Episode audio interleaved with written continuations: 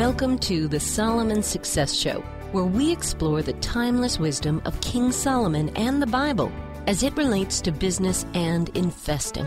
False prophets and get rich quick schemes are everywhere. Let's not be distracted by these.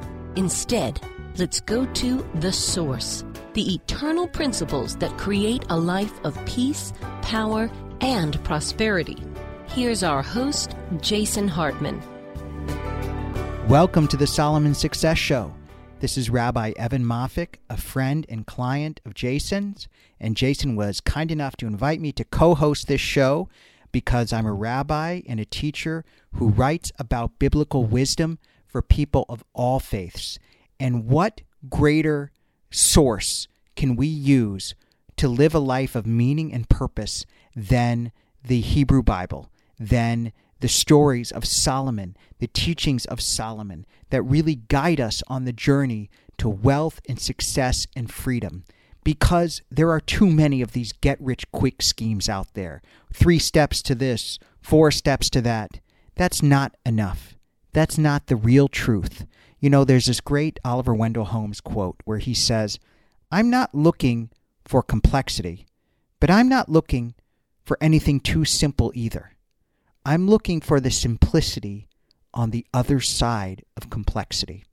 And I think what he means with that is that there are certain core principles, certain ideas, truths we can uncover about the universe. Some of them are not as intuitive as we might hope. But once we understand them, once we study them, once we experience them, we begin to see how true they are. And then they're almost second nature. They become a, a simple is not simplistic. Simple is something that we can grasp. And sometimes we have to experience a truth to grasp it. And that actually leads us into what I want to talk about today. I just returned from Jason's Profits in Paradise conference, and it was really tremendous. And I spoke at the conference, it was uh, in Florida, and I spoke about happiness and what we can do to live a life of happiness. I called my talk The Science and Soul of Happiness, and it was really wonderful to uh, speak in front of so many of Jason's clients, uh, so many clients of uh, Platinum Properties, and it was just uh, these are smart people. I'm telling you. I mean, I'm I'm a client, but I met so many, uh, and it was really a tremendous group. And I tried to share some guidance as to what steps we can take to live a life of meaning and purpose and ultimately happiness. One of the guiding principles of this talk is that money and happiness are related, but they're not the same thing. We often confuse in America. We think more money, more happiness. Because we live in a material world. It's uh, like that great Madonna song, living in a material world. There, there's truth to that. But it's much more than a material world. Material is one thing. There's that great quote from Hamlet that I just love so much where he says, there is more in heaven and earth than is dreamt of in your philosophy.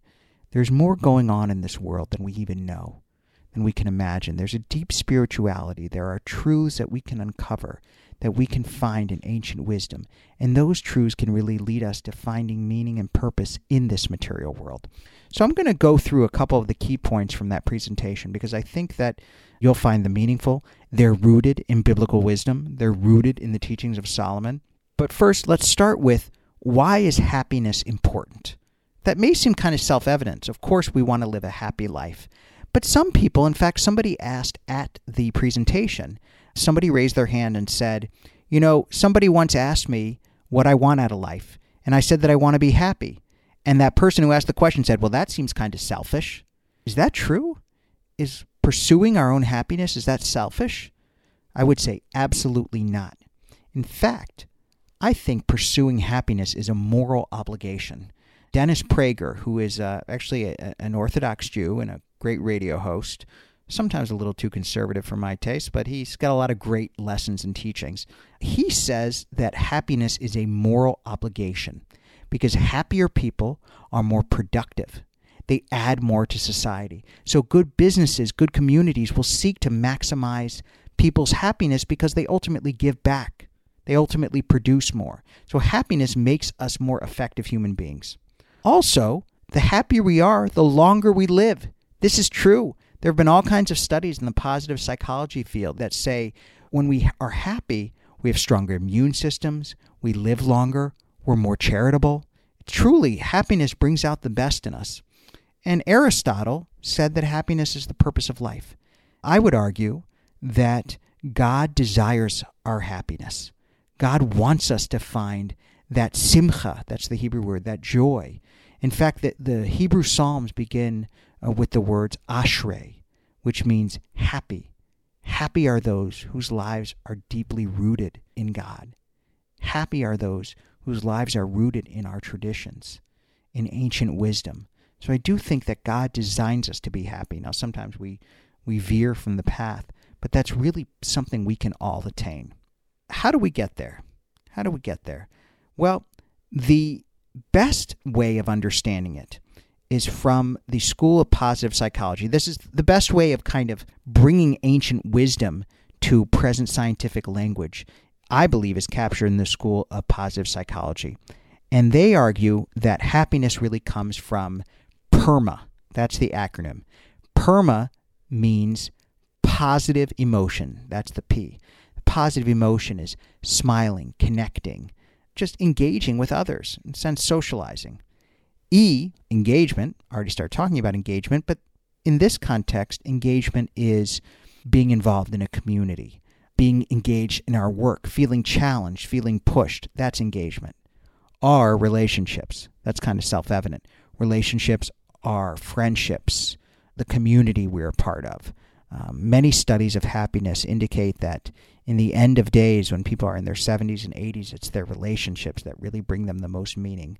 So, keeping that in mind throughout our life is tremendously important. The fourth, the PERMA, the M, is meaning and purpose. That is serving something bigger than ourselves. That's getting involved with the community. It could be our church or synagogue. It could be a school board. It could be a homeless shelter. It could be something that, it could be a softball team. It's something that brings out our better selves, that we're serving something bigger than ourselves. If all we care about is our own satisfaction, then we're simply living a life of pleasure. And there's a difference between pleasure and happiness.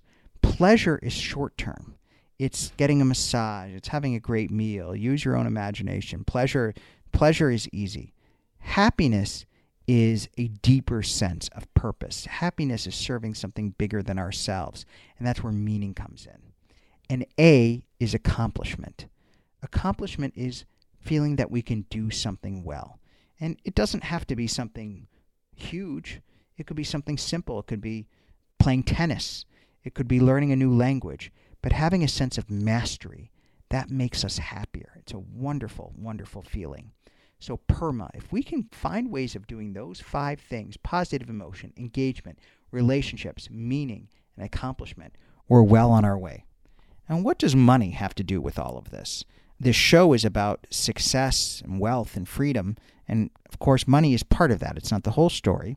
But here's some couple of interesting statistics more money does make us happier up to a point. There's a one to one correlation with money and happiness up to about $75,000 a year. And that also that the 75 is sort of a middle point. In Atlanta, along with other cities in let's say less expensive cities, it's about $42,000 a year. In New York City, it's about $120,000 a year. Chicago is about the middle, $75,000 a year. And that was back in 2015. So we have to account for a little inflation. And my guess is it's probably a little bit more than that. But that's what the studies indicate. So if you're making below that, then the more money you make, the happier you are going to be in pretty direct relationship. Once you exceed $75,000 a year, more money does make you happier, but it's diminishing returns. That is, it's marginal. So the the dollar you make when you go from the thousand dollars you make when you go from twenty thousand to twenty one thousand will bring you much greater happiness than the dollars you make when you go from a hundred thousand to a hundred and one thousand. It has less of an impact when you get higher. And then basically it disappears by the time you make about $200,000 a year. So essentially, you will not be any happier if you make $400,000 a year than if you make $200,000 a year.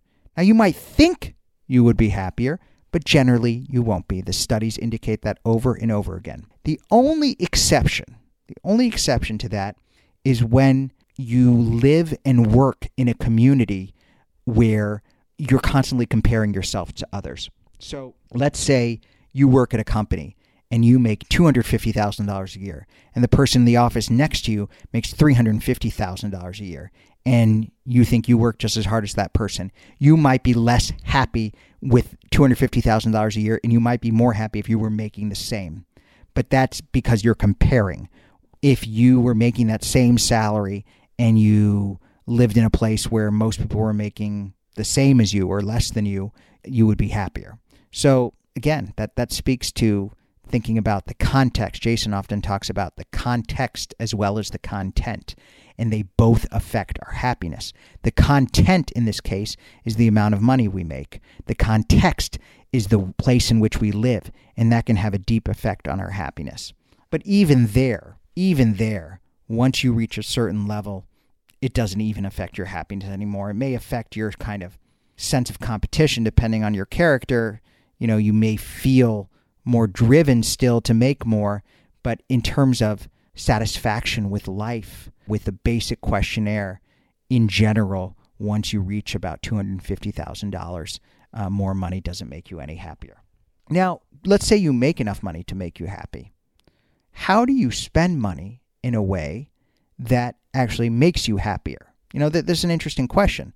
If you have discretionary income, there are ways to spend it that actually bring greater happiness. You've probably heard this before. Maybe you've heard that you should spend money on experiences rather than things. That's certainly true, but it's more complicated. It's it's actually there are more ways than that.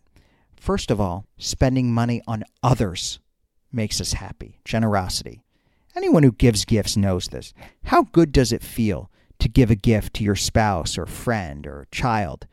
At this point in my life, I like getting gifts, but it's not really a big deal. If I want something, I can generally buy it for myself. If I want a book, I can get it for myself. Now, if somebody gets something that I didn't think about or didn't, you know, had never heard of, that that's really neat or something really creative. But it actually feels much better to give somebody something. So being generous makes us happier. Secondly, is meaningful experiences. And that's different for every individual. A meaningful experience for one individual could be going on a safari. A meaningful experience for another individual could be starting a charity. Now, we might think morally one's better than the other, but I'm not talking in a moral context here. I'm talking about what makes you happy. Third, and this is very important, it's probably one of the reasons you listen to the show and listen to Jason's other shows, is that spending money on personal development, on learning, makes us happier. You know, our brains, scientists used to think that the brain stopped growing at age 25. This was the conventional wisdom. Now, over the last 10 to 15 years, brain science has gotten so much better that scientists know that we are forming new brain cells and we're forming new connections among brain cells well into our 70s and 80s. So the more we learn, the more we learn, the more connections we have in our brain, the more empathetic we are, the more appreciation we have for life. It's truly tremendous what we can do, what learning can do. So so spending money on learning, on growing ultimately makes us happier there's a, also a connection, I believe, between money and spirituality. I talked about this on other shows, but I came across a quote as I was preparing for the presentation I gave in Orlando that I thought was really good. Uh, it's from Rabbi Daniel Lapin, and he said, Wealth is God's way of incentivizing you to do exactly what God wants you to do, which is to care obsessively about satisfying the needs and desires of God's other children. In other words, the best way to earn wealth is when we are meeting other people's needs. Let's say someone needs a ride. An Uber driver, you, you make money when you give someone else a ride. You've met somebody else's needs. And there are infinite number of ways to do that in the world. And when we are creative and we think of how we can meet other people's needs, hopefully that brings us wealth. And so serving others is a path to wealth, and that's something that God wants us to do. God wants us to find ways to serve others. Now, there are ways to serve others without getting paid for it. That's one way. Money isn't the only sign of service. You know, there are plenty of people who live a life of poverty who are serving others. We can serve others with our time. We don't always have to get paid, but that's one way of serving. A couple other things. I just want to give you kind of sort of five general principles that you can follow that I believe we'll talk next week about how Solomon demonstrates some of these. But here are just kind of five quick tips to live a happier life. I ended my talk by talking about this, and people really found it meaningful. So I'm going to give you five quick tips for a happier life. The first, first thing you can do right now is to do something kind for another person. Kindness makes us happier. Dr. Martin Seligman, who founded uh, the really the, the school of positive psychology at University of Pennsylvania, said that the best thing we can do to get a short-term boost in happiness and a long-term boost in happiness is to do something for another person, do something kind for another person. The second thing you can do is to every day write down three things you are grateful for. That may seem very simple, and it is, but it's very powerful. Studies have shown that 8 weeks, 16 weeks, and 32 weeks after doing this exercise, people who wrote down three things they're grateful for every day were 40% happier than those who didn't. Third thing you can do to make yourself happier every day is to exercise. It's a ritual. There's something powerful. My my 10-year-old daughter was telling me she was from a class at school where she said if I'm feeling down, I can exercise for 20 minutes and I, and I'll feel better. I thought that was brilliant. I wish it didn't take 20 minutes, but sometimes for some sometimes it can take longer. But exercise is a kind of ritual. So rituals make us happier because they help us make sense of time. But just getting our bodies moving that can make us happier. The fourth and this is something a little bit more spiritual than exercise but do something you are afraid of doing. Do something you're afraid of doing that stretches us that pushes us solomon did lots of things he was afraid of doing in the bible one thing I would recommend is try to forgive somebody. Forgive somebody who hurt you, or seek forgiveness from somebody you hurt. Forgiveness is very hard, but I have seen over and over again that people who forgive and are forgiven are happier in their lives. It's almost like a burden is lifted. Perhaps we'll do a whole episode on forgiveness because it's a very important and complex topic. The fifth step you can take right away is to read or listen to something slightly out of your comfort zone. So, what I mean is, when we learn, we should try to learn something that expands our mind. It shouldn't be something totally, something we're totally uninterested in. I mean, if you're not interested in all in woodworking, but you see a book on woodworking and you say, oh, Rabbi Moffic said I should learn, and so I'm going to learn about woodworking. But if you're not interested in all at all in it, don't learn it. Don't learn something you're not interested in it but you should learn something slightly outside of your comfort zone. So let's say you love rock and roll music. Maybe learn a little bit, maybe try classical music or try jazz. Do something a little something that's still within a broader context of what you know and and like and know a little bit about, but that expands your mind a little bit. That goes a little bit outside your comfort zone. And then over time your comfort zone expands and expands and that makes us happier. So we'll do a little bit more on happiness over the next few weeks. But this is a topic I'm passionate about and a topic where I really think Solomon's principles and ancient biblical wisdom has so much to give. Shalom. Thank you so much for listening. Please be sure to subscribe so that you don't miss any episodes. Be sure to check out the show's specific website and our general website, hartmanmedia.com, for appropriate disclaimers and terms of service. Remember that guest opinions are their own, and if you require specific legal or tax advice or advice in any other specialized area, please consult an appropriate professional. And we also very much appreciate you reviewing the show. Please please go to iTunes or Stitcher Radio or whatever platform you're using and write a review for the show. We would very much appreciate that. And be sure to make it official and subscribe so you do not miss any episodes. We look forward to seeing you on the next episode.